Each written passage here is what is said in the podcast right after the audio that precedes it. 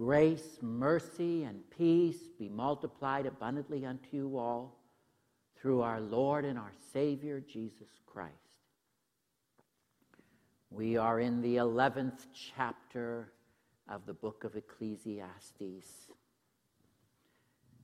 We are blessed to live in an area of the world where there are four distinct seasons they dominate our life and how we live. Uh, there is no way to change the seasons, and if you do not accept and prepare for them, you'll pay a price. Remember back in Ecclesiastes chapter 3, the theme of seasons was introduced. And here again, it makes an appearance. And in this instance, the seasons are part of life that the elderly Solomon reflects back on his life with advice for those young enough to be his kids and his grandkids. So, to understand these last chapters, it helps to envision an elderly grandparent who was wildly successful, but also had some big failures in their life. And he kept a journal of all the things they wanted to sit down and share with you from their heart. As the book winds down, Solomon pulls all the themes together and teaches us how to live a meaningful life by making the most of the season you are in. Take a look at verse 7 and 8. Light is sweet and it pleases the eyes to see the sun. It's great to wake up to a new day. However many years a man may live, let him enjoy them all, but let him remember the days of darkness, for they will be many. Everything to come is meaningless. In verse 9 and 10, be happy, young man while you are young. It's wonderful to be young. And let your heart give you joy in the days of your youth. Enjoy every minute. Follow the ways of your heart and whatever your eye sees. In other words, do everything you want to do, but know that all these things God will bring you to judgment. That is, you'll have to give an account so then, banish anxiety from your heart, cast off troubles from your body. That is, refuse to worry and keep your body healthy, for youth and vigor are meaningless.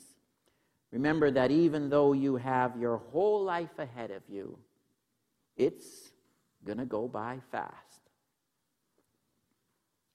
Being young has some serious advantages You've got your whole life ahead of you, your health, vibrant, abundant energy, and a world of possibilities before you. If you are young, you may take this for granted. If you are old, it can be quite shocking to see the energy your kids have. Time moves very fast. Remember, way back in our study, we learned what the word meaningless meant? Fleeting, a vapor. Breathe on your glasses to clean them, and the vapor, the mist is gone in no time. Meaningless. The point is that life moves incredibly fast. When is the last time that you sat down to view photos of yourself and people you love? How surprised were you at how much everybody has changed and how quickly life moved forward. Wisdom is passed generationally, which is why young people need old people. This is the whole intent of this section of Scripture that we're looking at. One thing we have already learned from this pandemic is we need to take better care of our elderly, and not just because they are elderly, but also because they have a lot to teach us. So says the teacher, Solomon. In light of the fast pace of life, Solomon encourages all people, but especially young people, who hear, not hear here, but who thinks of themselves as young, then pay attention. He encourages us to take care of our bodies and prepare to stand before God. The result will be wellness in all areas physical, mental, spiritual, emotional, and financial. It's not uncommon for a young person to feel like they wake up every day with a big S on their chest. Then they eat bad, maybe sometimes abuse drugs or alcohol. Do not mend injuries or ailments, only to discover the result later on in life can be chronic pain and problems with their bodies as they get older. Young people are encouraged to remember God. All of life is to be lived in the light of the fact that we will each die and stand before God to give an account. Our life is not our own, but rather it is a gift entrusted to us by a wonderful, powerful, and loving Creator. Here is some golden advice. Look at that. Do everything you want to do, Solomon says. Do everything you want to do. Whatever your heart desires, do it. Is he giving us a license to sin? No. You've got to give an account. Oh. Sometimes God's will is crystal clear because he gives us a particular word of clarity, such as when he told Abraham to move his family, or when he told Paul to go to a certain city to minister. On most occasions, God's will is less clear for our lives in particular, and we are left to follow the options sent, set before us and use wisdom. Sometimes we are relatively unsure what God's will is for our lives. Do we get degree A or B? Take job A or B? Marry person A or B? Buy house A or B? When we do not have a clear word from God, I believe we are free to make a request to God and use wisdom to go and do it. God is our Heavenly Father. Now, I know a little bit about being a father. I have four kids of my own. And as I think back on raising my kids, there was a pretty short list of things that my kids could ask me that I would have said no to. And those things tended to be foolish, dangerous, or sinful. No, you can't do those things. I also had a very, very, very long list of things that my kids could ask me to do at any time. And I would say yes to anything on that list. If you grew up in a heavy handed, rule, rule based, legalistic home, then you grow up, you grew up in a red light home. In a red light home, the kids sneak around and sin, trying not to get caught. In a green light home, the kids feel free to bring their requests to their mom or their dad to see if what they want to do is a good idea.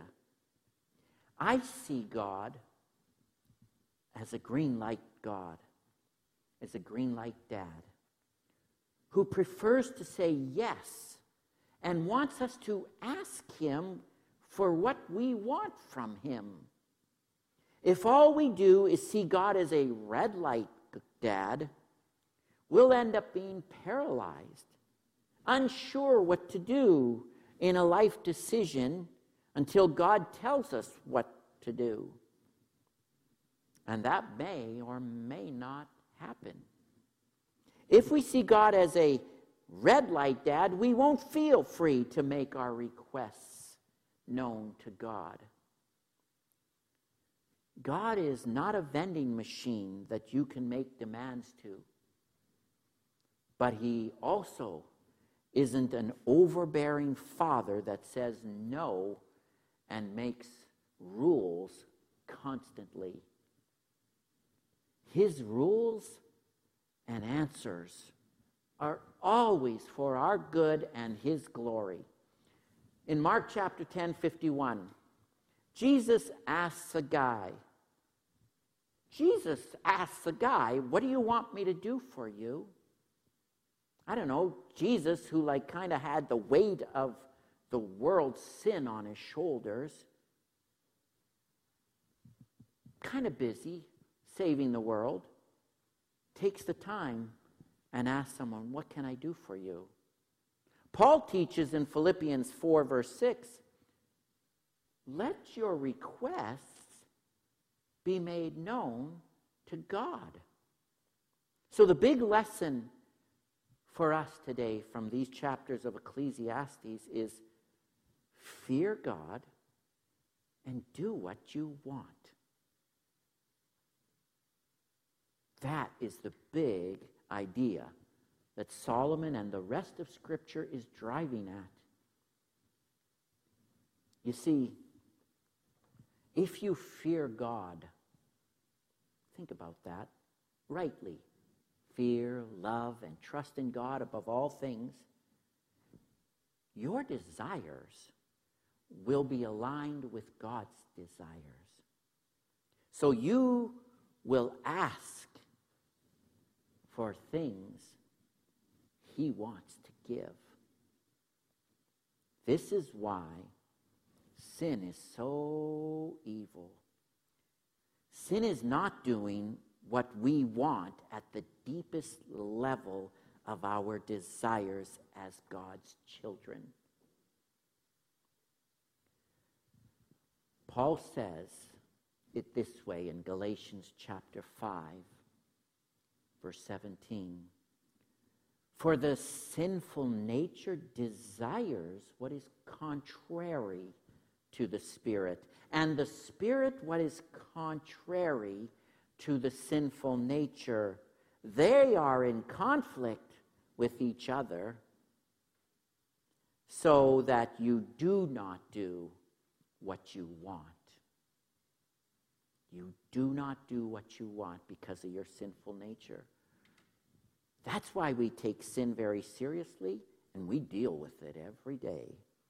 We confess our sins to God to have Him forgive them and take them away in Jesus Christ so we can get on with living according to God's good and gracious will. A Christian with a new nature and the Holy Spirit will live to fear and follow God. As a result, their deepest desires will be godly, and temptations to other desires will keep them from doing what they really want. The result of this thinking is to live the most passionate and free life you can, which is a life lived in fear of God, asking Him daily permission to do what you want as His child. As long as He says yes, you can go for it wholeheartedly this can be marriage relationship. How can I love my spouse today, dear Father in heaven? This can be a business adventure. How can I glorify you and help other people with the business that you have given me? Ministry service. What can I do to serve someone else? Family lifestyles. and many other things. So don't be afraid to live. You've got a heavenly Father who wants to give you the desires of your heart. John 14 14, words of Jesus. You may ask me for anything in my name, and I will do it. Can you imagine what the disciples would ask for? Yeah, John 14, they're saying, Jesus, don't leave us. And what does Jesus say? Verse 16 And I will ask the Father, and he will give you another counselor to be with you forever. Oh. No, we want you to be with us, the disciples say to Jesus. And then in verse 18, I will not leave you as orphans. I will come to you. We have a God who knows what we want even before we ask. You've got a Savior who has already bled and died for you. You have a Holy Spirit who has given you new life in Jesus' name. So, what are you waiting for? Live it. Our faith is not a faith that just prepares us for death and the eternal life to come. It is a faith that helps us to live daily. Jesus said, I will not leave you as orphans. I will come to you, and because I live, you also will live. So don't wait till you've got one foot in the grave to believe in Jesus and experience new life in Him. Don't live life shrouded by death, but, as Solomon has been teaching us, rather live life shaped by death. And what I mean is this live while you can, while you're young. Death is coming, so be shaped by death, but also be shaped by the death of your Savior Jesus Christ. Let his death shape your life, how you live, and how you love. Amen. Now, may the peace of God, which passes all understanding, keep your hearts and minds through Jesus Christ, your Savior.